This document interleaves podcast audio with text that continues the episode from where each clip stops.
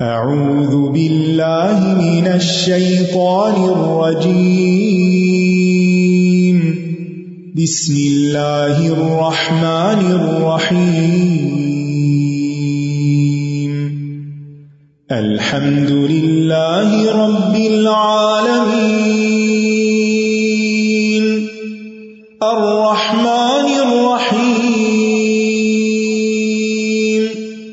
مالك يوم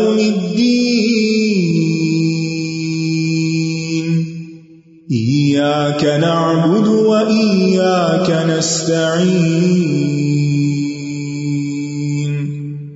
اهدنا الصراط المستقيم. صراط الذين أنعمت عليهم غير المغضوب عليهم ولا الضالين.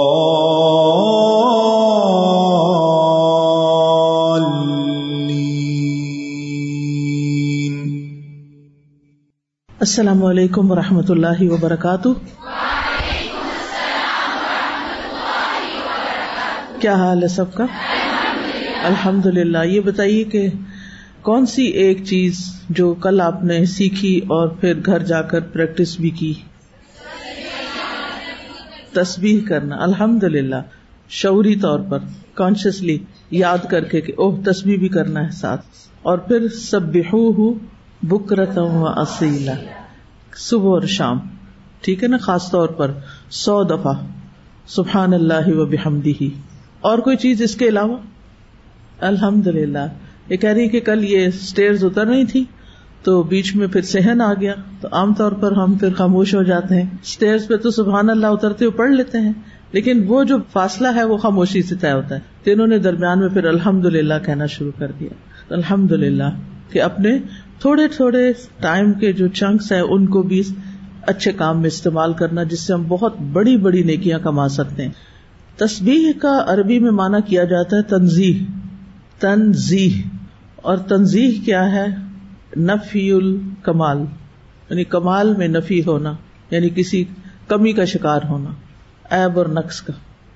نحمد ونسلی علی رسول کریم اما بعد۔ فاعوذ باللہ من الشیطان الرجیم بسم اللہ الرحمن الرحیم رب اشرح لی صدری ویسر لی امری واحلل عقدۃ من لسانی یفقهوا قولی الحمد للہ رب الارض ورب السماء خلق آدم وعلمه الاسماء لا الہ الا اللہ وحدہ لیس له انداد ولا اشباہ ولا شرکاء تمام قسم کی ہم اللہ کے لیے ہے، جو زمین کا رب ہے اور آسمان کا رب ہے۔ جس نے آدم علیہ السلام کو پیدا کیا اور ان کو ناموں کا علم سکھایا، اللہ کے سوا کوئی معبود برحق نہیں، وہ اکیلا ہے۔ اس کا کوئی ہمسر نہیں اور نہ ہی اس کے کوئی مشابے ہے اور نہ ہی اس کا کوئی شریک ہے۔ نحن نقص عليك أحسن القصص بما أوحينا إليك هذا القرآن بما أوحينا إليك هذا القرآن وإن كنت من قبله لمن الغافلين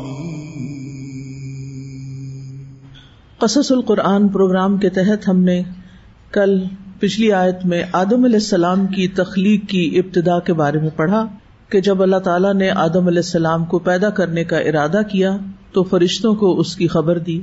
فرشتوں نے تعجب کرتے ہوئے عرض کیا کہ آپ آدم کو بطور خلیفہ پیدا کر رہے ہیں۔ اس خلیفہ سے فتنہ و فساد کی بھی توقع ہے۔ ہم آپ کی تسبیح و تقدیس کر رہے ہیں، پاکی بیان کر رہے ہیں۔ آپ کی عبادت کے لیے ہم ہی کافی ہیں۔ تو اللہ سبحان تعالیٰ نے فرشتوں کے شبہ کا جواب دیتے ہوئے فرمایا کہ خلیفہ مقرر کرنے کی ضرورت اور مسلحت میں جانتا ہوں، تم نہیں جانتے، تم اسے نہیں سمجھ سکتے۔ انی عالم مالا تعالم تو اب اگلی آیات میں اللہ سبحان تعالیٰ نے فرشتوں کے سامنے ایسے امور پیش کیے جس سے انہوں نے آدم علیہ السلام کی فضیلت اور اللہ تعالی کے کمال حکمت اور اس کے علم کو جان لیا۔ تو آج ہم شروع کریں گے آیت نمبر اکتیس سے۔ وعلم آدم الأسماء كلها ثم عرضهم على الملائكة فقال أنبئوني بأسماء هؤلاء إن كنتم صادقين۔ قالوا سبحانك لا علم لنا إلا ما علمتنا إنك أنت العليم الحكيم. قال يا آدم أنبئهم بأسمائهم. فلما أنبئهم أنبأهم بأسمائهم قال ألم أقل لكم إني أعلم غيب السماوات والأرض وأعلم ما تبدون وما كنتم تكتمون اور اس نے آدم کو سب کے سب نام سکھا دیے، پھر انہیں فرشتوں کے سامنے پیش کیا اور فرمایا اگر تم سچے ہو تو مجھے ان سب کے نام بتاؤ۔ وہ علامہ آدم السما اک اللہ علامہ کا فائل اللہ سبحان تعالیٰ ہے یعنی اللہ سبحان تعالیٰ نے تعلیم دی۔ کس کو؟ سیکھنے والے کون ہیں؟ آدم علیہ السلام۔ اور کس چیز کی تعلیم دی؟ اسما کی تعلیم دی۔ کتنے اسما کی؟ کل سارے کے سارے۔ تو یہ اللہ سبحان تعالیٰ کا انسان پر، ابو البشر آدم علیہ السلام پر بہت بڑا فضل و کرم ہے کہ اس نے اسے وہ سکھایا جسے وہ جانتا نہ تھا۔ وہ اللہ مکم معلوم تکون تالمون انسان علم کے ساتھ درجات حاصل کرتا ہے۔ انسان کی عزت اور انسان کا شرف علم کے ساتھ ہے۔ اللہ سبحان تعالیٰ نے اسے سب سے بہترین چیز سے نوازا۔ اور یہی وہ چیز تھی جس نے ابو البشر آدم علیہ السلام کو فرشتوں سے ممتاز الگ کر دیا تھا۔ اب سوال یہ پیدا ہوتا ہے کہ آدم علیہ السلام کو کس قسم کا علم دیا گیا، کس کے نام سکھائے گئے؟ اس میں متعدد آ رہا ہے ایک یہ ہے کہ یہ چیزوں کے نام تھے۔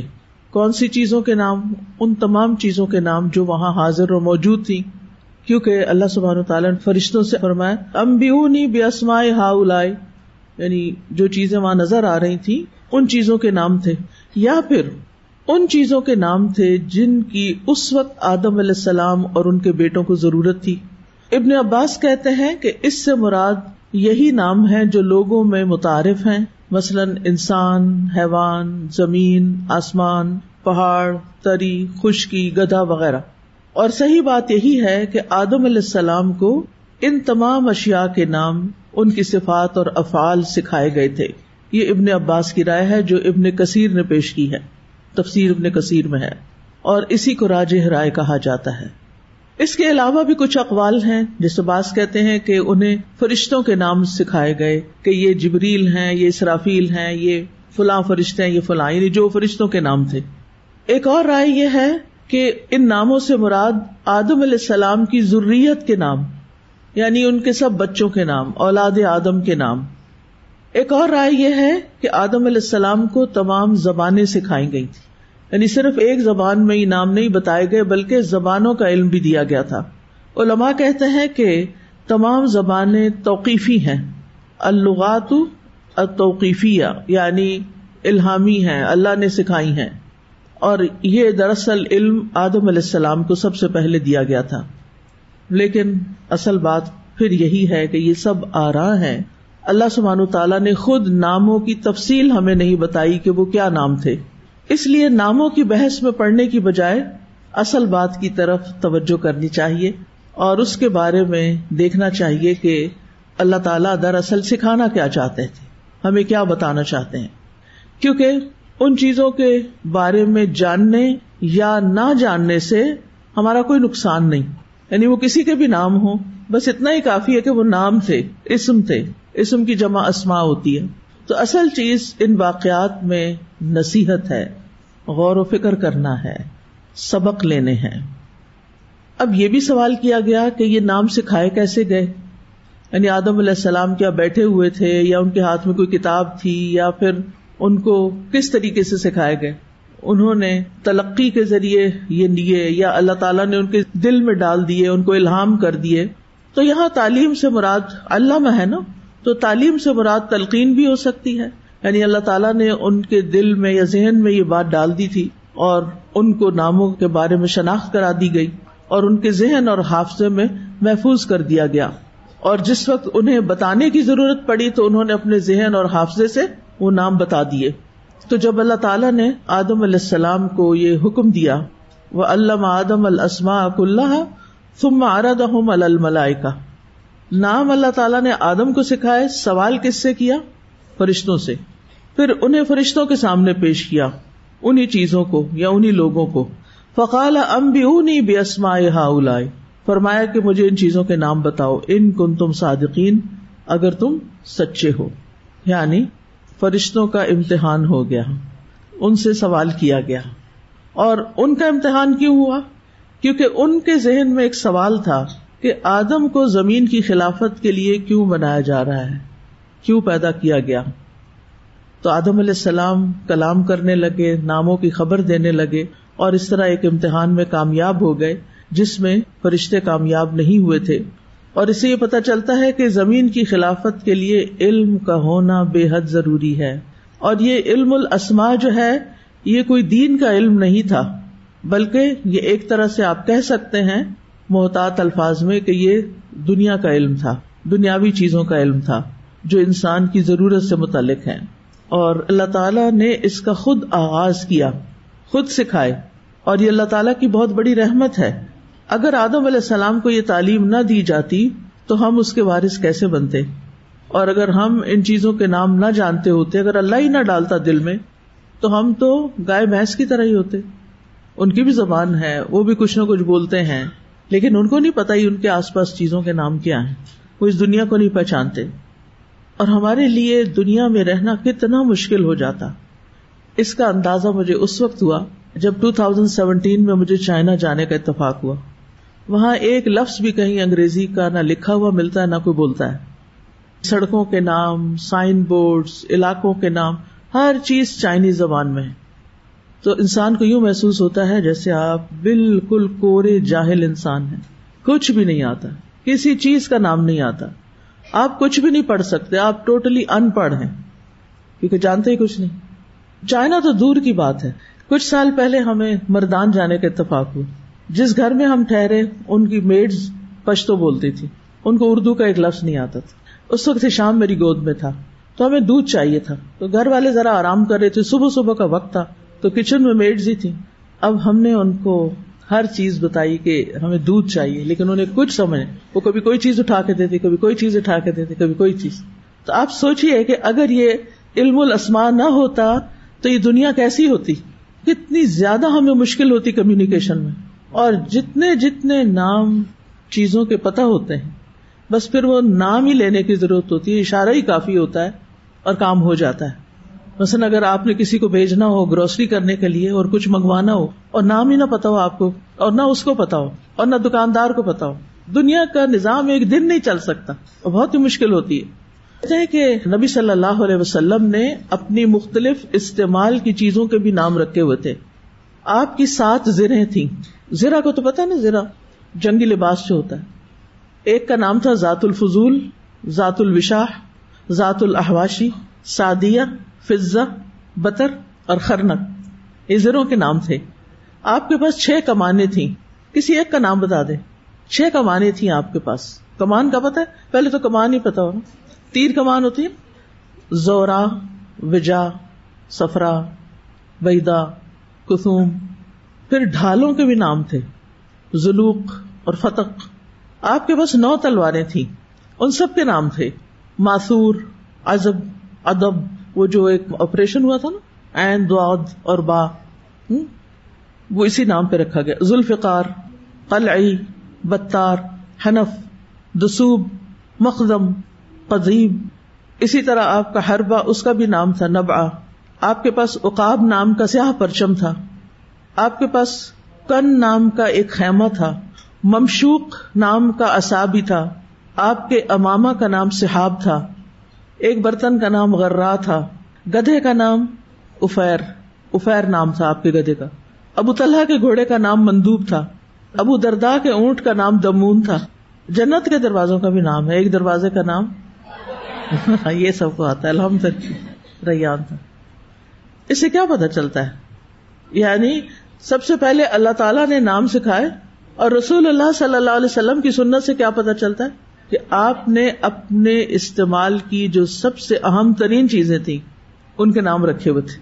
مثلاً آپ کے گھر میں یہ تلواریں دیوار پہ لٹکی ہوئی ہوتی تھی اسلحہ موجود تھا۔ اور اب اگر آپ نے کسی ایک مخصوص تلوار کو اتروانا ہے، کسی کو کہنا اپنے غلام کو کہ یہ اتار دو۔ اچھا ہم ہو تو کیا کہیں گے؟ وہ جو وہ ہے نا، وہ جو number one, two, three four پہ جو ہے نا، وہ مجھے اتار کے دو۔ یعنی کس طرح کی زندگی ہم جیتے ہیں نا۔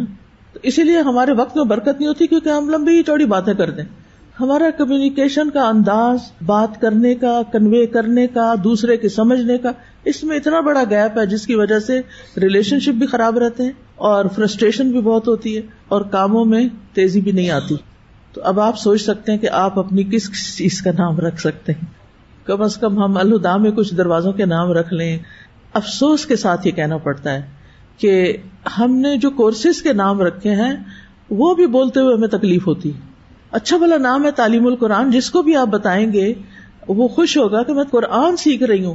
ٹی کیو کس کو پتا؟ اب اس سفر میں مجھے اتنی تکلیف ہوئی۔ میں مختلف جگہوں پر جب گئی، تو میں کسی سے ملتی، تو پوچھتی، آپ کیا کر رہی ہیں؟ تو کہتی، میں پتا نہیں ٹی، ڈی، پی، سی کر رہی ہوں۔ پتا نہیں یہ کیا ہے۔ پھر میں پوچھتی ہے کیا چیز ہے؟ تو کہتی تعلیم میں دین پتہ صبح کا شام کا اور پتہ نہیں کون کون سا نمبر۔ اتنا لمبا اس کو بنایا ہوا ہے۔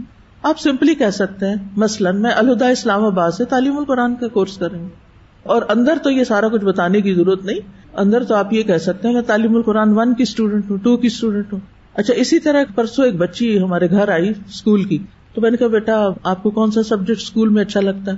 پتہ نہیں اس نے کیوں آ رہا ہے؟ لاہ والا میں نے کہا کہ یہ کیا چیز ہے؟ مجھے نہیں پتا تھا۔ میں نے کہا، یہ کیا چیز ہے؟ تو پتہ نہیں قرآن اسٹڈیز کا شاید قرآن ریسیٹیشن اینڈ میمورائزیشن ایک تو اول نام ہی لمبے نہیں رکھنے چاہیے۔ ان کو چھوٹا کیا جا سکتا۔ لیکن ضرورت ہم نے رکھا ہوا ہے نا، تو اس کا نام ہم قرآن اسٹڈیز کر سکتے ہیں۔ جیسے اسلامک اسٹڈیز ہوتا ہے۔ ٹھیک ہے؟ قرآن اسٹڈیز اس میں کیا ہے؟ میمورائزیشن بھی ہے ریسیٹیشن بھی ہے میننگ بھی ہے، تفسیر بھی ہے، تجوید بھی ہے، سارا کچھ آ جائے گا۔ اوپر مین ٹائٹل بھی اگر بچوں کو سکھا دیا جائے کہ یہ قرآن اسٹڈیز کا پیریڈ ہے۔ تو کافی ہے۔ یہ بچے ساری زندگی قرآن کا لفظ نہیں بولیں گے کیونکہ انہوں نے قرآن لفظ کم ہی سنا اور کم ہی بولا۔ ان چیزوں کے اثرات ہوتے ہیں اور ایکرونیم جو ہوتے ہیں نا، اگر کسی چیز کو ختم کرنا نا، تو اس کا نام بدل کے ایکرونیم ڈال دو اس کا۔ آہستہ آہستہ وہ لوگوں میں ان نون ہو جائے گی ڈیزالو ہو جائے گی۔ میں پنجاب یونیورسٹی سے پڑھی ہوں تو ہوا یہ کہ جب میں لاہور گئی تو میرا ایک لیکچر تھا وہاں پنجاب یونیورسٹی میں۔ تو مجھے کہیں کہ آپ کا پی یو میں لیکچر ہے۔ پی یو کیا چیز ہے؟ کیونکہ جب تک ہم پڑھتے تھے تو ہم تو ہمیشہ کوئی پوچھتا تو ہم کہتے تھے پنجاب یونیورسٹی۔ اب ہر جگہ یہی حال ہے۔ تو ٹھیک ہے لمبے ناموں میں مشکل ہوتی ہے، لیکن ان کا بھی کوئی حل نکالا جا سکتا ہے۔ نام چیزوں کی پہچان ہوتے ہیں۔ ہمارا نام ہماری پہچان ہے۔ اصل میں کئی لوگوں نے بھی اپنے نام پسند نہیں ہوتے نا، دادا رکھ دیتے ہیں، کوئی پردادا نام رکھ دیتے ہیں، کرم دین اور پتہ نہیں کون کون سے نام۔ اب ان کو اچھے نہیں لگتے تو وہ کیڈی نام رکھ دیتے ہیں، پھر اپنا۔ اپنا پراپر نیم ہونا چاہیے اور اس نام سے ہمیں پکارنا چاہیے۔ بعض ماں باپ بچوں کے نام اتنے بگاڑ دیتے ہیں کہ ان بچوں کو اپنا اصل نام یاد نہیں رہتا۔ تو یہ ہمارے دین کا حصہ ہے۔ صحیح نام رکھنا اور صحیح نام پکارنا اور کمیونیکیشن کو آسان بنانا۔ اور اس کی تعلیم خود اللہ تعالیٰ نے دی ہے۔ تو جس کی تعلیم اللہ سبحان و تعالیٰ دے، اس علم کو کیسا علم سمجھنا چاہیے؟ معمولی؟ بعض اوقات ہمارے اسٹوڈینٹس کا یہ ذہن بن جاتا ہے کہ اب ہم نے قرآن پڑھ لیا ہے، قرآن کی تعلیم حاصل کر لی، اس لیے اب اس کے بعد مجھے کوئی دنیا کی تعلیم نہیں پڑھنی۔ مجھے نہیں پڑھنی۔ یہ مشکل ہوتی ہے۔ قرآن پڑھنے میں تو ایک روحانی قوت ہوتی ہے، ایک مزہ آتا ہے، ایک خوشی ہوتی ہے۔ اب ماں باپ کہتے ہیں کہ تمہیں اس کے بعد یہ پڑھنا ہے، اب ہمارے اوپر تو پانی پڑ جاتا ہے کہ یہ تو بہت مشکل کام ہے۔ ٹھیک ہے، میں نہیں کہتی کہ سارے کے سارے لوگ ہی نکل کھڑے ہوں۔ کچھ لوگ تو ایسے ہوں جو قرآن کے علم میں بھی مہارت حاصل کریں اور اس کی تعلیم دیں اور اچھے ذہین لوگ ہوں جو دنیا میں بہت آگے جا سکتے ہیں ایکسل کر سکتے ہیں۔ وہ دین میں بھی بہت ایکسل کریں اور لوگوں کو بے حد ضرورت ہے۔ دنیاوی علوم دنیا کی ضرورت پوری کرتے ہیں اور مختلف ضروریات پوری کرتے ہیں اور اس میں بہت سے لوگ بھی ہیں۔ لیکن دینی علم تو ہر بندے کی ضرورت ہے۔ بعض اوقات لوگ کہتے ہیں یہ دین پڑھ کے آپ کریں گے کیا؟ اس کا تو کوئی فیوچر ہی نہیں ہے یا اس کا تو کوئی اسکوپ نہیں ہے۔ تو میں حیران ہوتی ہوں، میں کہتی کیسے اسکوپ نہیں ہے؟ دین تو ہر بندے کی ضرورت ہے، ہر ایک کو سیکھنا چاہیے۔ یہ تو ایک فریضہ ہے۔ تو اگر سارے لوگ بھی سکھانے لگ جائیں آپ، تب بھی پورے اسلام آباد کو آپ پورے نہیں آ سکتے۔ ایک مثال ہے۔ تو اس لیے کبھی بھی یہ نہ سمجھے کہ دینی علم کم ہے اور دنیاوی علم برا ہے۔ نیور ہر نفع مند علم، ہم جب دعا کرتے ہیں اللہ اسلو کا علم نافیان کہ اللہ ہمیں علم نافع عطا فرما، تو پھر اس میں دینی علم بھی آتا ہے، دنیاوی علم بھی آتا ہے۔ ٹھیک ہے، ہمارے سلیبس بعض اوقات ایسے ہوتے ہیں کہ اس میں ہمیں کچھ چیزیں پڑھنی پڑ جاتی ہیں، مجبوراً استراری طور پر، کہ جو ہمیں بہت تکلیف دیتی ہیں، یا ہمارے مزاج سے میل نہیں کھاتی، یا قرآن پڑھنے کے بعد وہ بالکل لغویات لگتی ہیں۔ جیسے اردو پوئٹری ہے مثلاً، جو عام طور پر عشق و عاشقی کی شاعری ہے، عجیب سی لگتی ہے۔ کیونکہ جب انسان اللہ سے محبت کرنا سیکھ لیتا ہے تو پھر اس کے بعد دوسری محبتیں چیپ سی لگتی ہیں اس طرح کی باتیں کرنا۔ لیکن ٹھیک ہے، اس سے انسان وکیبلری سیکھتا، اپنی نیت درست کر لے۔ ہم وکیبلری سیکھ رہے ہیں، ہم ایکسپریشن سیکھ رہے ہیں۔ بہت سے اور فائدے ہو سکتے ہیں۔ ایون عربی زبان میں، عربی زبان میں ماسٹر آپ کر ہی نہیں سکتے جب تک آپ دور جاہلیت کی شاعری نہیں پڑھتے۔ اور دور جاہلیت کی شاعری بہت رچ ہے۔ اور اس کا پڑھنا اس لیے بھی ضروری ہے کہ پھر قرآن کی آپ کو قدر آتی۔ کیونکہ دور جاہلیت میں ان کی اصل جو اسٹرینتھ تھی وہ شعر و شاعری تھی۔ ہر بات وہ شعر و شاعری میں کرتے تھے۔ اور جس قبیلے کا شاعر اسٹرانگ ہوتا تھا وہ قبیلہ بہت اسٹرانگ ہو جاتا۔ وہ اس دور کا میڈیا تھا۔ تو وہ شعر و شاعری جو تھی، اس کے میلے لگتے تھے اور جو سب سے اعلیٰ شعر ہوتے تھے، ان کو سونے کے پانی سے لکھ کے خانہ کعبہ میں لٹکایا جاتا تھا اور ہر عمر حج کرنے والا آ کر ان شعروں کو یاد کر لیتا اور واپس جا کے اپنے اپنے علاقوں میں اس کو پھیلا دیتا تھا۔ تو یہ اس دور میں کمیونیکیشن کا ذریعہ تھا اور چیزوں کو پھیلانے کا۔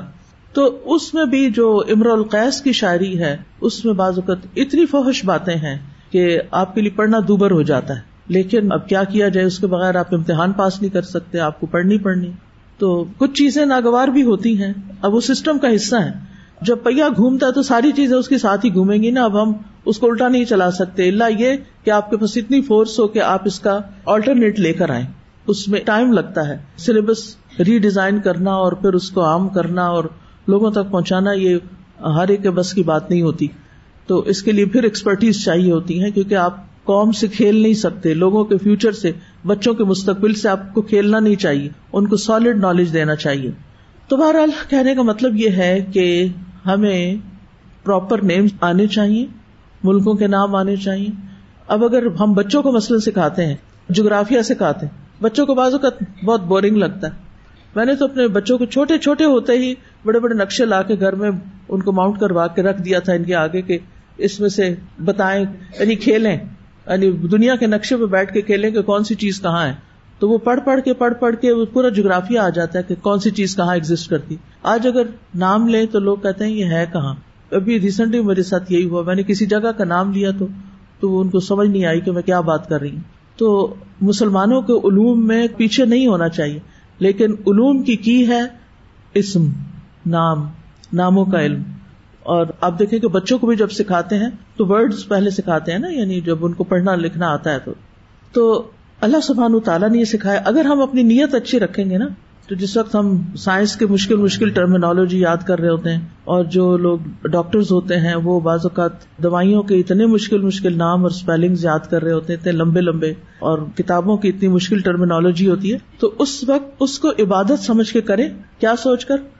کہ اللہ سبحان تعالیٰ نے ساری چیزوں کے نام سکھائے تھے اور ان ناموں کو سیکھے بغیر ہم آگے نہیں بڑھ سکتے۔ یہ آگے بڑھنے کے لیے ضروری ہے، فرض کے درجے میں اور ہر ایک اپنے اپنے فیلڈ سے متعلق، ٹھیک ہے؟ یعنی کہ پوری دنیا کی چیزوں کے نام آپ سیکھ لیں، اپنے علم سے متعلق جو چیزیں ہیں، ان کے بارے میں بہرحال آپ کو پتا ہونا چاہیے۔ جیسے اگر آپ حدیث کورس کی اسٹوڈینٹس ہیں اور آپ علوم الحدیث پڑھ رہے ہیں، تو آپ کو حدیث کی جتنی بھی قسمیں ان سب کے نام آنے چاہیے۔ وہ ٹرمز آپ کو زبانی یاد ہونی چاہیے کہ کہیں وہ ٹرم استعمال ہو تو فوراً آپ کو پتا ہو کہ کس چیز کی بات ہو رہی ہے۔ صحیح کیا ہے؟ ضعیف کیا ہے؟ حسن کیا ہے؟ حسن لغیری کیا ہے؟ حسن لذاتی کیا ہے؟ اسی طرح علوم القرآن ہے، باقی علوم بھی ہیں ہے۔ تو بہرحال تم آرد احم الملائے کا پھر اللہ تعالیٰ نے ان کو فرشتوں کے سامنے پیش کیا۔ فرشتوں کا امتحان لینے کے لیے ان کو چیلنج کیا کہ وہ بتا سکتے ہیں کہ نہیں۔ اب یہاں ارادہ ہا کی بجائے ارادہ ہوم ہے۔ ٹھیک ہے؟ اسما اک اللہ ہا کہا اور پھر ارادہ ہوم کہا۔ کیوں؟ اس سے کیا بات پتا چلتی؟ اس سے یہ پتا چلتا ہے کہ جو نام سکھائے گئے تھے ان ایک اشارہ ملتا ہے کہ اس میں زبیل اقول بھی تھے اور غیر زبیل اقول بھی تھے۔ زبیل اقول کون ہے؟ جیسے فرشتے، انسان اور غیر زبیل اقول، حیوان جمادات نباتات وغیرہ، یہ سب کچھ۔ تو آدم علیہ السلام کو جو نام سکھائے گئے تھے اور اللہ تعالیٰ نے فرشتوں کے سامنے جو مخلوقات اور چیزیں پیش کی تھی، ان میں سے کچھ زبیل اقول تھی اور کچھ غیر زبیل اقول تھی۔ تو سیغ تبلیغ کو سامنے رکھتے ہوئے یعنی زبیل اقول غالب ہیں غیر زبیل اقول پر۔ تو اس لیے اردم کہا۔ اب ایک اور چیز ہے، کیسے پیش کیا؟ اس کے بارے میں ہمیں کچھ نہیں بتایا گیا کہ پیش کرنے کا طریقہ کیا تھا۔ یہ ایک غیبی بات ہے۔ بس ہم ایمان لاتے ہیں کہ پیش کیا گیا۔ اب اگر وہ گدے گھوڑوں کے نام تھے یا اور ان چیزوں کے نام تھے تو کیا وہ ساری چیزیں سامنے لا کے دکھائی گئی کیا طریقہ تھا؟ یا ان کے امیجز دکھائے گئے؟ کس طرح پیش کیا گیا؟ اللہ عالم۔ ٹھیک ہے۔ فقال ام بی اونی بے اسما ہا ان کن تم صادقین۔ تو اللہ تعالیٰ نے فرمایا کہ اگر تم اپنے قول اور اپنے گمان میں سچے ہو کہ یہ خلیفت العرض جو ہے وہ زمین میں فسادی کرے گا، تو ان اشیاء کے نام بتاؤ۔ یعنی فرشتوں کے امتحان لینے کا مقصد یہ تھا کہ وہ آدم علیہ السلام کی ضروریت کے متعلق یہ گمان رکھتے تھے کہ یہ زمین کی خلافت پا کر زمین میں بہت فساد کریں گے، خون ریزیاں کریں گے۔ تو ان کے اس گمان کی تردید کرنے کے لیے ان کو ضروریت آدم کا مشاہدہ کروایا گیا۔ یعنی اگر اس میں انسان بھی تھے تو بعض علماء کہتے ہیں کہ جیسے حضرت آدم کی اولاد میں سے داؤد علیہ السلام بھی تھے، سلیمان علیہ السلام بھی تھے، محمد صلی اللہ علیہ وسلم بھی تھے۔ یعنی صرف خون ریزیاں کرنے والے لوگ نہیں، یہ جلیل القدر پیغمبر بھی ہیں۔ اور پھر یہ بھی بات واضح کر دی گئی کہ زمین کی خلافت کے لیے صرف تصبیح اور تقدیس کافی نہیں۔ ٹھیک ہے؟ اس کے لیے علم الاسما بھی ضروری ہے، جو آدم علیہ السلام کو عطا کیا گیا۔ فرشتوں کو نہیں۔ اس لیے وہ نہیں بتا سکے۔ فرشتوں کو تصبیح اور تقدیس آتی تھی، لیکن سب چیزوں کے نام نہیں پتا تھے، کیونکہ وہ اس کام کے لیے پیدا نہیں کیے گئے تھے۔ فرشتوں کے بارے میں اگر آپ پڑھیں تو آپ کو پتا چلے گا کہ ان کے مخصوص کام ہیں، اور ان میں سے ہر ایک اپنے کام پر فوکسڈ ہے۔ وہ دوسروں کے کام میں مداخلت نہیں کرتے۔ کچھ فرشتے ایسے ہیں جو کرامن کاتبین ہیں۔ وہ کیا کرتے ہیں؟ آ کے ہمارے اعمال لکھتے رہتے ہیں۔ وہ ہماری جان نہیں نکالتے۔ جان نکالنے کے لیے کوئی اور فرشتے آئیں گے۔ پھر اسی طرح ان کے لیڈر ملک الموت ہیں۔ ٹھیک ہے؟ یعنی یہ مثال ہے اور بھی آپ فرشتوں کی تفصیلات پڑھیں تو اسرافیل علیہ السلام جو صاحب السور ہیں وہ صرف اور صرف کس پہ توجہ کیے ہوئے ہیں؟ سور پہ۔ جب سے وہ پیدا ہوئے، ان کو سور دے دیا گیا ہے کہ جس دن اللہ کا حکم آئے گا تو آپ نے سور میں پھونک مار دینی ہے اور دنیا کو ختم کر دینا ہے۔ وہ عرش کی طرف نگاہیں ٹکائے ہوئے ہیں، سور کو سامنے رکھے ہوئے ہیں، اور صرف اشارے کے منتظر ہیں کہ کب اللہ تعالیٰ کا حکم ہوتا ہے۔ وہ اتنے فوکسڈ ہیں۔ انہیں سے کوئی غرض نہیں، لوگ کیا کر رہے ہیں؟ لیکن کچھ فرشتے ایسے ہیں جو عرش اٹھائے ہوئے ہیں تصویر بھی کر رہے ہیں، اور اس کے ساتھ ساتھ زمین والوں کے لیے استغفار بھی کرتے ہیں، انسانوں سے محبت بھی کرتے ہیں۔ کچھ فرشتے ایسے ہیں کہ جو علم کی مجالس میں حاضر ہوتے رہتے ہیں۔ ٹھیک ہے؟ انہیں فرشتوں کے متعدد کام ہے اور ہر ایک اپنے کام میں مشغول ہے اور اس کا علم اس کے کام تک محدود ہے۔ ان کی اسپیشلائزیشن اسی فیلڈ میں ہے۔ باقی چیزوں کو وہ نہیں جانتے۔ تو اس سے کیا بات سیکھنے کو ملتی کہ ہر ایک کو ہر چیز سیکھنے کی ضرورت نہیں ہوتی۔ چونکہ آدم علیہ السلام تو ابو البشر تھے اور تمام انسانوں کے باپ تھے، اس لیے ان کو سارا کچھ دے دیا گیا۔ اور پھر یہ بات بھی کہ اگر آپ دنیا میں کچھ کرنا چاہتے ہیں، تو آپ کے پاس دنیاوی علوم میں ایکسپرٹیز ہونی چاہیے۔ آپ کے پاس پختہ علم ہونا چاہیے۔ اس میں ایکسل کرنا چاہیے۔ اس میں آگے جانا چاہیے۔ اور امت مسلمہ اس وقت اپنے اس فریضے سے غافل ہے۔ ٹھیک؟ تو ہمارے دین میں دین اور دنیا الگ الگ نہیں ہے یہ بات سمجھ لیجیے دین کا کام دنیاوی فائدے کے لیے کریں گے تو کیا ہوگا؟ قبول نہیں ہوگا، کوئی فائدہ نہیں ہوگا اس کا آپ کو۔ اور دنیاوی کام دین کے فائدے کے لیے کریں گے تو کیا ہوگا؟ عبادت بن جائے گا۔ ہے نا مزے کی چیز؟ آپ دنیا کی کوئی ڈگری لے رہے ہیں، لیکن دین کے فائدے کے لیے اور ساتھ اپنی نماز، روزہ، اپنے فرائض پورے کر رہے ہیں۔ تصویر بھی کرتے رہتے سب کچھ کرتے رہتے لیکن آپ کا کوئی خاص فیڈ اللہ نے آپ کو اس کے لیے پیدا کیا۔ آپ ایک بہت ہی قابل ڈاکٹر ہیں اور مریضوں کے ساتھ بات چیت کرتے ہیں، پیار کرتے ہیں، محبت کرتے ہیں۔ اور ان کو ساتھ ساتھ اللہ سے جوڑتے چلے جاتے ہیں۔ آپ کی تبلیغ یہی ہے۔ آپ ان کو دوہرا فائدہ پہنچا رہے ہیں۔ ہم جیسے لوگ ایک فائدہ پہنچاتے ہیں۔ لیکن جو لوگ کسی فیلڈ کے ماسٹر ہوتے ہیں اور ساتھ دین کی بھی تبلیغ کرتے ہیں، وہ لوگوں کو دگنا فائدہ پہنچاتے ہیں۔ ہے نا فائدے کی بات؟ دگنا فائدہ پہنچاتے ہیں۔ اور وہ ان کو وہ بھی سکھاتے ہیں جس سے وہ دنیا میں ایکسل کریں اور دین کے ساتھ، مثلاً اگر آپ کسی ہاسپٹل میں کام کرتی ہیں اور پوری امانت داری سے کام کرتی ہیں پورے حجاب میں کام کرتی ہیں، تو آپ کی ایسے ماحول میں پرزنس آپ کے لیے تو کچھ مشکلات کا باعث ہے، لیکن دینی لحاظ سے وہ بہت فائدے کی چیز ہے، اور اس پر آپ کو بے پناہ اجر بھی ملے گا کہ آپ نے ایک بالکل اپوزٹ ماحول میں اپنی آئیڈینٹی کو قائم رکھا۔ آپ اللہ کے بندے بن کر رہے، دنیا کے بندے نہیں بنے، لوگوں کو خوش کرنے نہیں لگ گئے، صرف اللہ کو خوش کرنے کے لیے سب کچھ کیا۔ اب یہاں پر ایک لفظ آیا ہے، امبا امبی اونی امبا ایک ہوتا ہے نبا ایک ہوتا ہے امبا قرآن مجید میں دونوں الگ الگ معنی میں استعمال ہوئے ہیں۔ امبا پورے قرآن میں چار جگہوں پر آیا اور اس میں مختصر زمانہ ذکر کیا گیا۔ یعنی اس میں مدت اور دورانیہ کم ہوتا ہے، مدت لمبی نہیں ہوتی۔ لیکن نبا کے استعمال میں کچھ طویل وقت آتا ہے۔ نبا قرآن مجید میں چالیس جگہوں پر آیا۔ امبیونی امبا چار جگہوں پر آیا۔ تو مطلب اس میں زیادہ ٹائم نہیں لگ رہا تھا، بس یہ کہ جلدی سے مجھے بتا دو جو تم سے پوچھا گیا ہے۔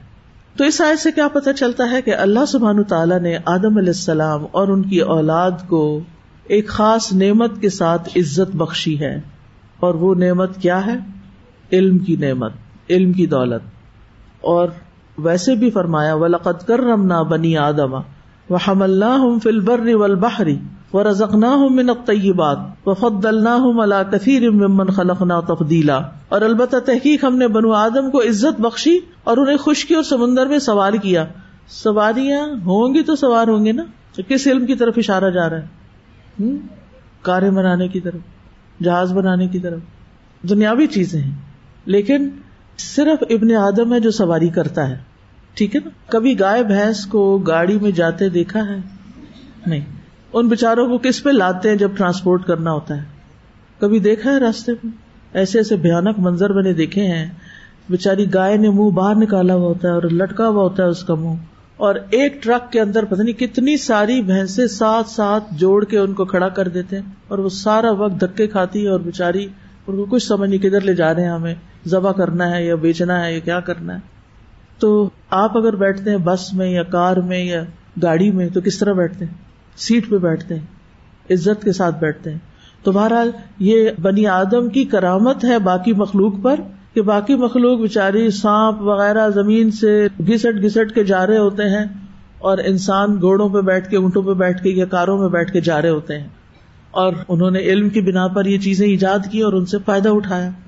پھر رزق نہ ہو من طیبات انہیں طیبات کھانے کو دی اور ہم سبزی چھیل کے جو چھلکے ہوتے ہیں وہ بکری کو جا کے ڈال دیتے ہیں۔ ہم کیا کھاتے ہیں؟ وہ کیا کھاتے ہیں؟ وفد اللہ نے ہمیں فضیلت دی ہے اللہ کثیر میں من خلقنا تبدیل حتیٰ کہ فرشتوں پر بھی فضیلت دی۔ اور فرشتوں پر فضیلت کب؟ علم کی بنا پر۔ تو اولاد آدم کے اس شرف میں تمام اولاد شامل ہے بنی آدم پوری کی پوری۔ خواہ مسلمان ہو یا نان مسلم امیر ہو یا غریب ہو، کالا ہو، گورا ہو، ترقی یافتہ ہو، ترقی پذیر ہو، مذکر ہو مونس ہو، بس یہ دو ہی ہوتے ہیں۔ تو اس لیے اللہ نے ان سب کو عزت بخشی ہے۔ ٹھیک ہے؟ تو تمام اولاد آدم عزت کے قابل ہے۔ یہ بات یاد رکھیے۔ اللہ تعالیٰ فرماتے یا یو ستقو ربکم۔ اے لوگو، اپنے رب سے ڈرو۔ اللہ خلق کم من نفس واحدہ، جس نے تمہیں ایک جان سے پیدا کیا۔ وہ خلق منہا زوجہا، اور اسی سے اس کا جوڑا بنایا۔ وہ بس امن ہما رجالن کثیرم و نسا اور اس نے ان دونوں کے ذریعے جو اولاد پیدا ہوئی زمین میں بہت سے مرد اور عورتیں پھیلا دیے۔ ٹھیک ہے، کیا پھیلائے؟ مرد اور عورتیں۔ تو ہم یا مرد ہیں یا عورتیں ہیں۔ جو تیسرا جینڈر ہوتا ہے جو درمیان کا، اس کے اندر بھی یا عورتوں والی خصوصیات زیادہ ہوتی ہیں یا مردوں والی ہوتی ہیں۔ ٹھیک ہے؟ ہمیں بلی اور کوا نہیں بنایا، کیونکہ آج کے دور میں کچھ لوگ اپنے آپ کو بلی سمجھتے ہیں۔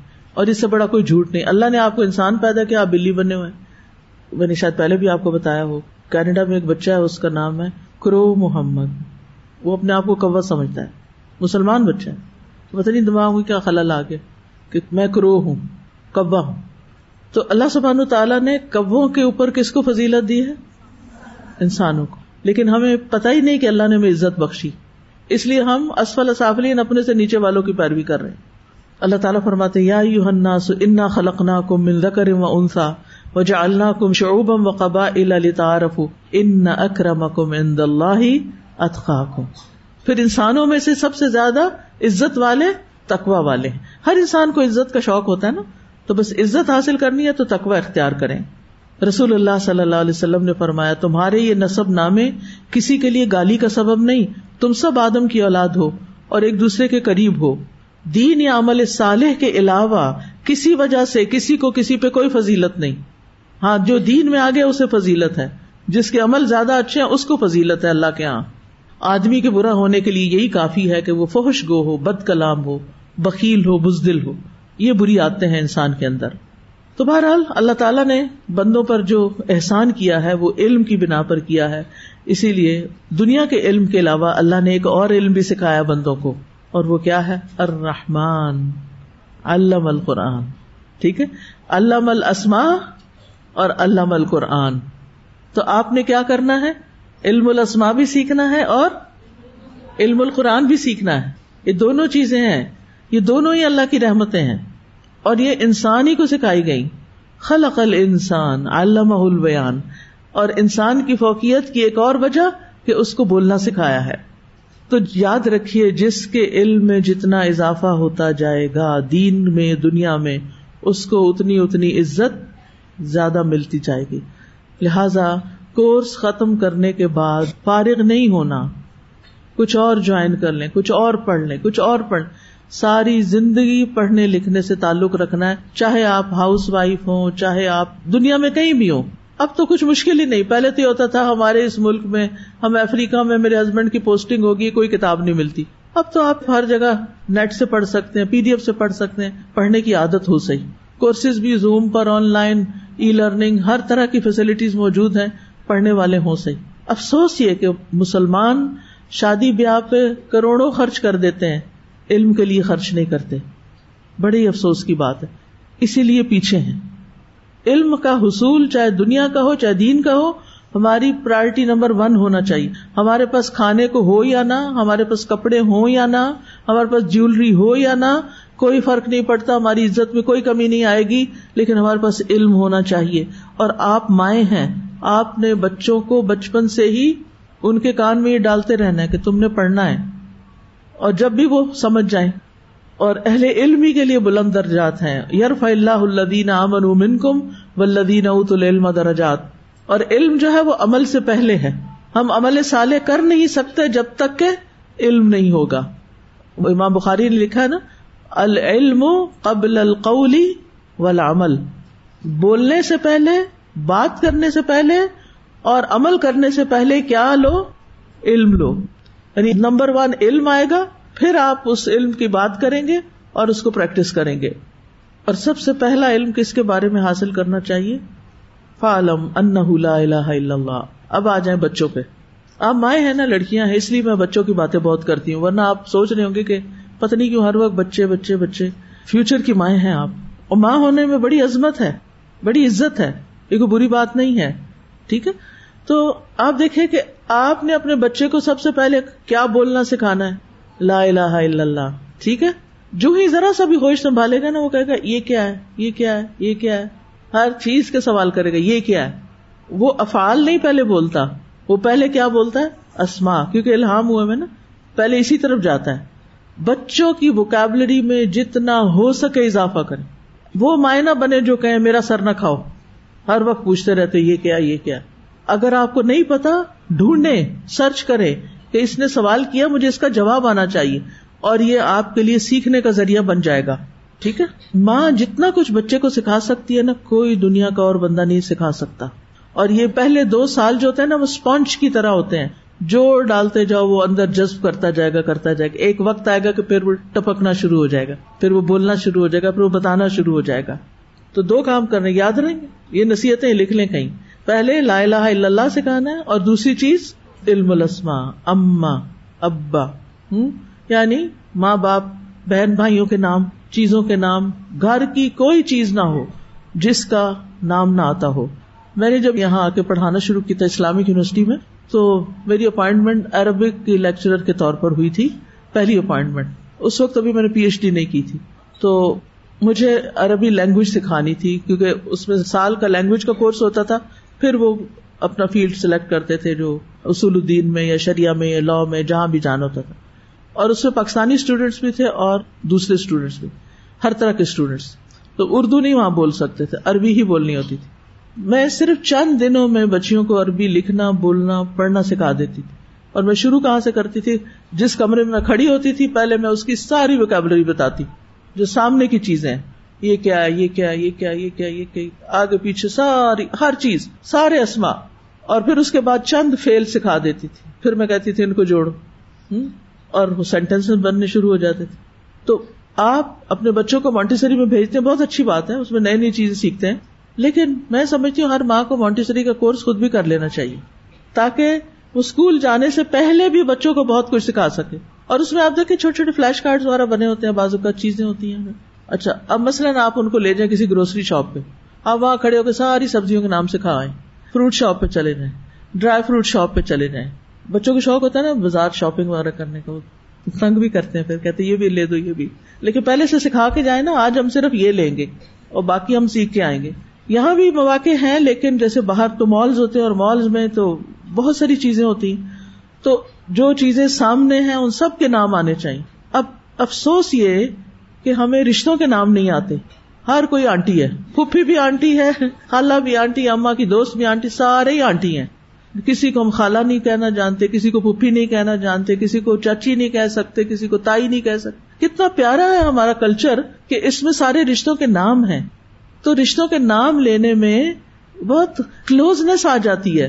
ایک اپنائیت فیل ہوتی ہے۔ اور جب آپ آنٹی کہہ دیتے ہیں تو بس پھر وہ ایک اسپیس آ جاتی ہے۔ تو اس لیے رشتوں کے نام، چیزوں کے نام، تو آپ دیکھیں گے کہ آپ کے بچے کے لیے اگلی پڑھائی بہت آسان ہو جائے گی۔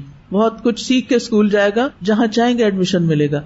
ہم نے سارا زور سفارشوں پہ رکھا ہوا اور کچھ نہیں خود سکھاتے، کہ سب کچھ اسکول ہی سکھا دے ان کو۔ آپ نے پھر کیا صدقہ جاریہ کمانا ہے؟ اور پھر آپ دیکھیں کہ علم ہی سے اللہ کی خشیت ملتی ہے۔ علم سے ہی جنت کا راستہ آسان ہوتا ہے۔ حدیثیں یاد آ رہی ہوں گی آپ کو۔ اور فرائض کی ادائیگی کے بعد سب سے افضل عمل علم کا حاصل کرنا ہے۔ امام شافی کہتے ہیں، فرائض کو ادا کرنے کے بعد سب سے افضل کام علم حاصل کرنا ہے۔ علم ہی دل کی زندگی ہے۔ یہ بہت سی خواتین اکثر ڈپریسڈ رہتی ہیں۔ تو میرے پاس جب آتی ہے تو مجھے بتاتی ہے میرا دل ہر وقت پریشان رہتا ہے۔ وجہ کیا نہیں پتا وجہ کیا وجہ یہ ہے کہ دل کی غذائی نہیں آپ دے رہے۔ آپ نے علم سے اپنا رشتہ ہی کاٹا ہوا ہے۔ نہ کچھ پڑھتی ہیں، نہ کچھ سنتی ہیں، نہ کسی علم کی مجلس میں جاتی ہیں۔ آپ پریشان نہ ہو تو کیا ہو آپ کو ہونا ہی چاہیے۔ آپ کی قسمت میں ہی پریشانی ہے پھر۔ کیونکہ آپ علم نہیں حاصل کر رہی۔ علم کب تک حاصل کرنا چاہیے؟ موت تک۔ ہم تو پہلے ہی ریٹائر ہو کے بیٹھ گئے۔ علم سے کوئی ریٹائرمنٹ نہیں ہوتی۔ علم دل کی زندگی ہے۔ اور کمزور سے کمزور، بیمار سے بیمار، بوڑھے سے بوڑھا انسان اگر سیکھتا رہے، سکھاتا رہے، تو اس کو پریشانیاں چھوڑ دیتی۔ پریشانیاں بےچاری آ ہی نہیں سکتی پھر پاس۔ اس کے پاس تو وقت ہی نہیں ہمارے لیے۔ ہمیں یہ انٹرٹین ہی نہیں کرتی۔ ہوں میرے سسر تھے، اللہ تعالیٰ ان پہ اپنی رحمت کرے۔ انہوں نے کبھی اینک نہیں لگائی تھی، لیکن وہ کتاب کو اس طرح کر کے دیکھ کے پڑھ رہے ہوتے تھے۔ بالکل بوڑھے ہو چکے تھے۔ آہستہ آہستہ تھوڑا بھولنے بھی لگ گئے تھے۔ لوگوں کا نہیں اتنا پتا ہوتا تھا۔ لیکن کتاب کا ساتھ نہیں چھوڑا۔ آخر تک انہیں کسی سے گلا شکوا تھا ہی نہیں۔ میں نے کبھی نہیں دیکھا۔ میں ان کی بہت عزت اور قدر کرتی تھی کیونکہ علم والے بھی تھے نا۔ رشتہ تو تھا ہی، لیکن علم والے تھے۔ تو میں سب چیزیں چھوڑ کے جب وہ گھر آتے تھے جا کے پاس بیٹھ جاتی تھی۔ تو میں اسے سوال کرتی رہتی تھی مختلف۔ جو پڑھا ہوتا تھا یا لوگوں کے سوال ہوتے تھے، تو بہت اچھے اچھے جواب دیتے تھے۔ مختصر لیکن بہت اچھے۔ تو میں گواہی دیتی ہوں کہ آج تک میں نے ان کی زبان سے نہ کسی کی غیبت سنی، نہ کسی کا شکوا سنا۔ نہ کسی سے ناراضگی، نہ کسی سے کچھ نہیں۔ اپنے کام سے کام، اپنا پڑھا کے آتے ہیں اور آ کے پھر گھر میں کتاب۔ جو بزرگ اس طرح اپنا بڑھاپا گزارتے ہیں، وہ دلوں میں محبت رکھتے ہیں۔ اور جو ہر وقت منہ بسورے رکھتے ہیں، ان کی اولاد بھی ان سے تنگ ہو جاتی وہ کہتی پتہ نہیں کہاں چھوڑ آئے ان کو؟ تو اس لیے زندگی ایک جیسی نہیں رہتی۔ آپ کی یہ جوانی ہمیشہ نہیں رہے گی۔ یہ بہت جلدی وقت گزر جائے گا، لیکن ایک وقت آئے گا پھر آپ کو اگر عادت نہیں نا پڑھنے لکھنے کی، آپ کو علمی مجالس کے اندر جانے کی عادت نہیں نا، تو پھر آپ کو تو پہاڑ توڑنے جیسا کام لگے گا نکلنا۔ تو کچھ بھی ہو، ہاتھ پکڑ کے نکلے اسٹک پکڑ کے نکلے کچھ کریں، کوئی اپنی جمع پونجی خرچ کر کے ٹرانسپورٹ کا انتظام کر لیں، علم کی مجالس سے پہنچے۔ آپ کے دل کی زندگی آگے، کیونکہ جب دل زندہ ہوتا ہے تو انسان زندہ ہو جاتا ہے۔ اور کھانے پینے سے زیادہ علم کی ضرورت ہے، دوائیوں سے زیادہ علم کی ضرورت ہے انسان کو۔ امام احمد کہتے ہیں کہ آدمی کو کھانے پینے کی دن میں ایک دو دفعہ ضرورت پڑتی ہے، جبکہ اسے علم کی ضرورت اتنی دفعہ پیش آتی ہے جتنی اس کی سانسوں کی تعداد ہے۔ یعنی ہر لمحے تو ہمیں کچھ نہ کچھ ڈسائڈ کرنا ہوتا ہے اور اس کے لیے ہمیں علم چاہیے ہوتا ہے۔ ابن قیم کہتے ہیں، اللہ تعالیٰ نے دلوں کے لیے علم کو ایسے بنایا جیسے زمین کے لیے بارش بنائی۔ تو جس طرح زمین کی زندگی بارش کے بغیر نہیں ہو سکتی، اسی طرح دل کی زندگی علم کے بغیر نہیں ہو سکتی۔ ابن قیم کہتے ہیں، علم سے محبت کرنا خوش نصیبی کی علامتوں میں سے ہے۔ یعنی خوش قسمت انسان ہے وہ جس کو علم سے محبت ہو، اور علم سے نفرت کرنا بد بختی کی علامتوں میں سے ہے۔ یعنی مجھ سے نہیں پڑھا جاتا، میں نے نہیں پڑھنا۔ یہ بد بختی ہے انسان کی۔ وہ کسی کام کا انسان نہیں جس کو علم کا شوق نہیں۔ شیخ الاسلام ابن تیمیہ کہتے ہیں ایمان اور علم کی نعمت کے سوا دنیا کی کوئی اور نعمت آخرت کی نعمت کے مشابے نہیں۔ یعنی جنت کی نعمتوں میں سے ہے۔ ابن کئیم کہتے ہیں، اگر علم حاصل کرنے میں اللہ رب العالمین کے قرب اور عالم میں ملائکہ سے مل جانے کے علاوہ کوئی اور بات نہ بھی ہوتی، تو اتنا ہی شرف اور فضیلت کافی ہے کہ دنیا اور آخرت کی عزت اسی کے ساتھ معلق ہے، لٹکی ہوئی ہے، اسی کے ساتھ مشروط ہے۔ علم کے راستے میں فوت ہونا کیسا ہے؟ حسن خاتمہ کی علامت ہے۔ حافظ ابن عبد البر کہتے ہیں، جو شخص علم حاصل کرتے ہوئے فوت ہو گیا، تو یہ اچھے خاتمے کی علامات میں سے ہے، کیونکہ یہ ایک عظیم اطاعت کے کام پر فوت ہوا ہے۔ آپ میں سے کچھ لوگوں نے میری والدہ کو دیکھا ہوگا۔ ماشاء اللہ سیونٹی ایٹ ایئرس کی تھی، اور ایک کے بعد ایک کورس جوائن کر لیتی تھی۔ اور آخری دن بھی یعنی بیمار ہونے سے، ایک دن پہلے بھی وہ کلاس میں تھی علم کا شوق ان کو لگ گیا اپنے بڑھاپے میں۔ اب اس زمانے میں ایسا تو نہیں ہوتا کہ انسان بہت فٹ ہوتا ہے اور بہت پرفیکٹ ہوتا ہے بہت ساری مشکلات ہوتی ہیں، بیماریاں اور کمزوریاں، لیکن انہوں نے کسی چیز کو آڑے نہیں آنے دیا۔ آخر تک کلاسز اٹینڈ کرتی رہی اور نوٹس بھی بناتی تھی اور سیکھتی بھی تھی اور پھر پوچھتی بھی تھی مجھے کبھی کہتے فرحت، دیکھو میں نے تو ابھی یہ بات پڑھی ہے اور میں نے تو یہ کیا ہی نہیں ہے، تو اب کیا کروں؟ تو مجھے اتنی خوشی ہوتی تھی کہ جو جو پڑھ رہی ہیں، پھر وہ ساتھ کرنا بھی چاہتی۔ کیونکہ علم کو عمل کی نیت سے ہی پڑھنا چاہیے اور فائدہ پہنچانے کی نیت سے۔ کیونکہ علم نافع جو ہے، وہ زندگی میں تو فائدہ دیتا ہے، مرنے کے بعد بھی دیتا ہے۔ کیونکہ جب انسان فوت ہو جاتا ہے، تو جو چیزیں صدقہ جاریہ بنتی ہیں، ان میں سے ایک علم نافع ہے۔ یا نیک اولاد جو انسان کے لیے دعا کرتی ہے، یا وہ مال جو انسان خیر کے رستے میں لگاتا ہے۔ یہاں یہ بات یاد رکھے کہ شیطان لوگوں کو علم حاصل کرنے سے روکتا ہے، اس کو مشکل بنا دیتا ہے۔ علامہ ابن الجوزی کہتے ہیں، جان لو کہ ابلیس کا لوگوں پر سب سے پہلا دھوکا یہ ہے کہ وہ ان کو علم سے روکتا ہے، کیونکہ علم نور ہے۔ پھر جب وہ ان کے علم کے چراغوں کو بجھا دیتا ہے، تو ان کو اندھیروں میں جیسے چاہے ٹھوکرے لگواتا ہے۔ یعنی جب انسان علم کے رستے پہ چلتا ہے، مشکلات تھوڑی آتی ہیں، لیکن پھر کیا ہوتا ہے؟ انسان اگر ثابت قدم رہے تو روشنی میں آ جاتا ہے۔ ابن حبیرا کہتے ہیں، شیطان کی چالوں میں سے یہ ہے کہ وہ اللہ کے بندوں کو قرآن کے غور و فکر سے، تدبر سے نفرت دلاتا ہے۔ کیونکہ وہ جانتا ہے کہ غور و فکر کی صورت میں ہدایت حاصل ہو جائے گی۔ اور ہدایت مل گئی تو بس پھر میرے ہاتھ سے نکل گیا یہ۔ علم سے محرومی کی چھ وجوہات ہوتی۔ نمبر ایک، علم سے متعلق سوال چھوڑ دینا، سوال نہ کرنا۔ دوسری وجہ، خاموش نہ رہنا، کان نہ لگانا، توجہ سے نہ سننا۔ تیسری وجہ، فہم کی خرابی۔ کوئی بات سمجھ کے نہ دینا، سمجھ نہ آنا۔ چوتھی وجہ، حفظ نہ کرنا۔ یعنی نہ لکھنا اور نہ بعد میں جا کے اس کو ریوائز کرنا۔ پانچویں وجہ اس کی نشر و اشاعت نہ کرنا، اس کی تعلیم نہ دینا اور اس پر عمل نہ کرنا۔ تو جو علم کا ذخیرہ کرتا ہے اور اسے پھیلاتا نہیں، اللہ اس کو علم کے بھول جانے میں مبتلا کر دیتا ہے اور یہ پورا پورا بدلا ہے۔ مثلاً، آپ کی شادی ہوئی، آپ کو سسرال سے گولڈ ملا، آپ کو امی کی طرف سے ملا، آپ نے سارا لے جا کے لاکر میں رکھ دیا۔ اب نہ اس کو آپ پہنتے ہیں، نہ اس کو آپ دیکھتے ہیں، بس وہ لاکر میں بند ہے۔ کوئی فائدہ ہے ایسی جیولری کا؟ جس پہ ہر سال صرف آپ زکات دے رہے ہیں۔ اسی طرح آپ نے ایک کورس کیا، دوسرا کیا، سارا کچھ دل میں رکھ کے لاک کر دیا، لاکر میں آپ وہ۔ نہ کسی کو سکھاتے ہیں، نہ کچھ بتاتے ہیں، نہ کچھ خرچ کرتے ہیں۔ کوئی فائدہ؟ بکیل انسان تو ویسے اللہ کا ناپسندیدہ انسان ہوتا ہے، چاہے مال میں ہو، چاہے علم میں ہو۔ تو بہرحال آدم علیہ السلام کو وہ علم دیا گیا جو خلافت کے لیے ضروری تھا۔ کیونکہ کامیاب خلیفہ کے لیے دو چیزوں کا ہونا ضروری ہے۔ نمبر ایک کہ اس کے پاس اتارٹی ہو۔ اور نمبر دو، کہ اس اتارٹی کو استعمال کرنے پر قادر بھی ہو، جو علم کے ساتھ ہی ہوتا ہے انسان۔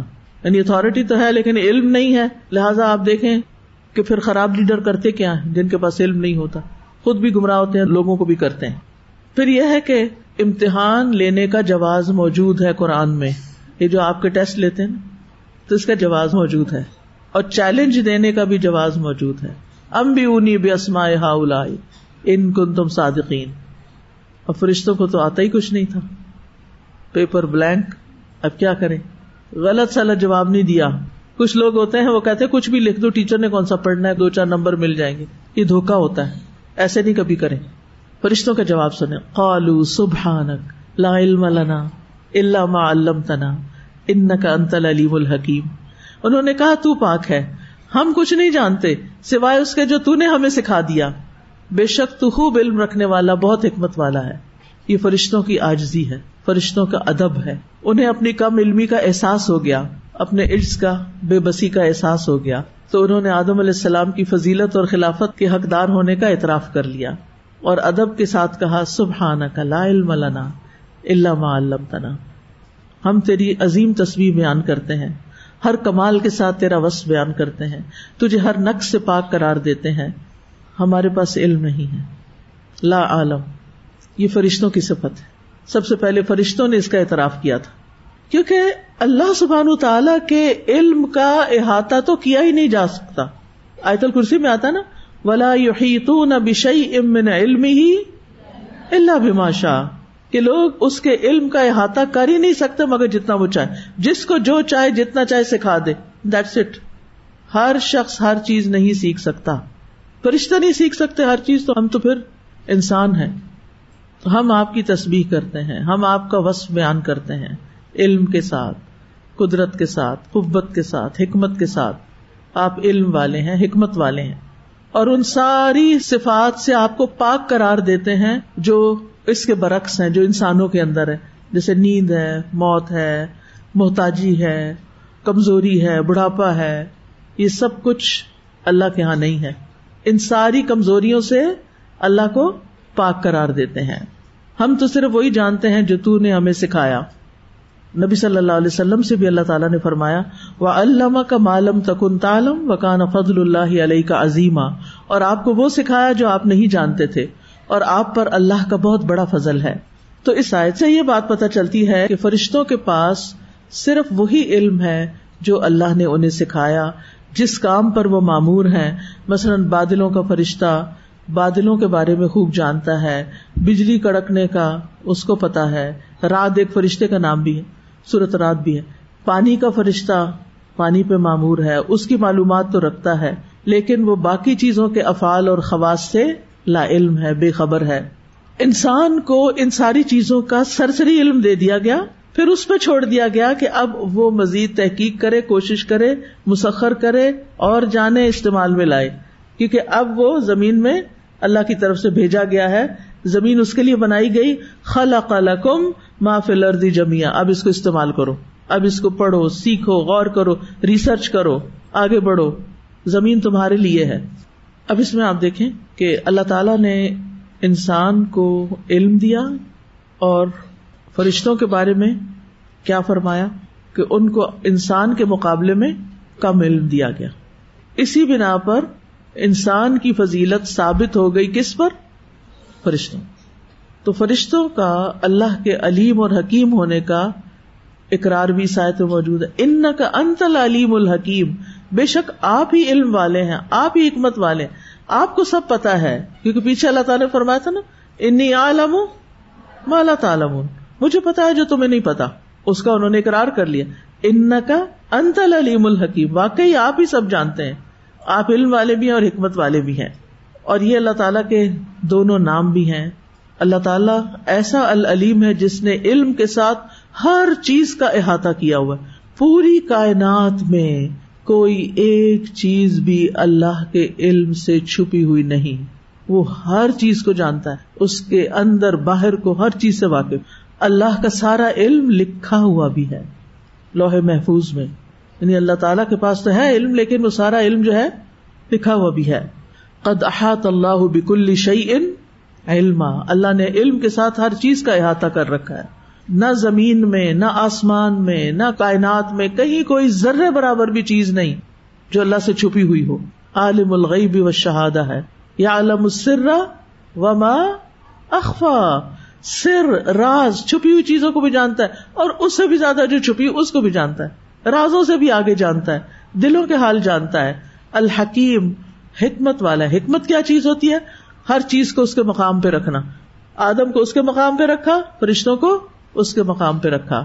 تو کوئی مخلوق اس کی حکمت سے باہر نہیں۔ اور اسی لیے اللہ تعالی کے تمام اقوال، تمام افعال، تقدیر، شریعت سب میں حکمت ہے۔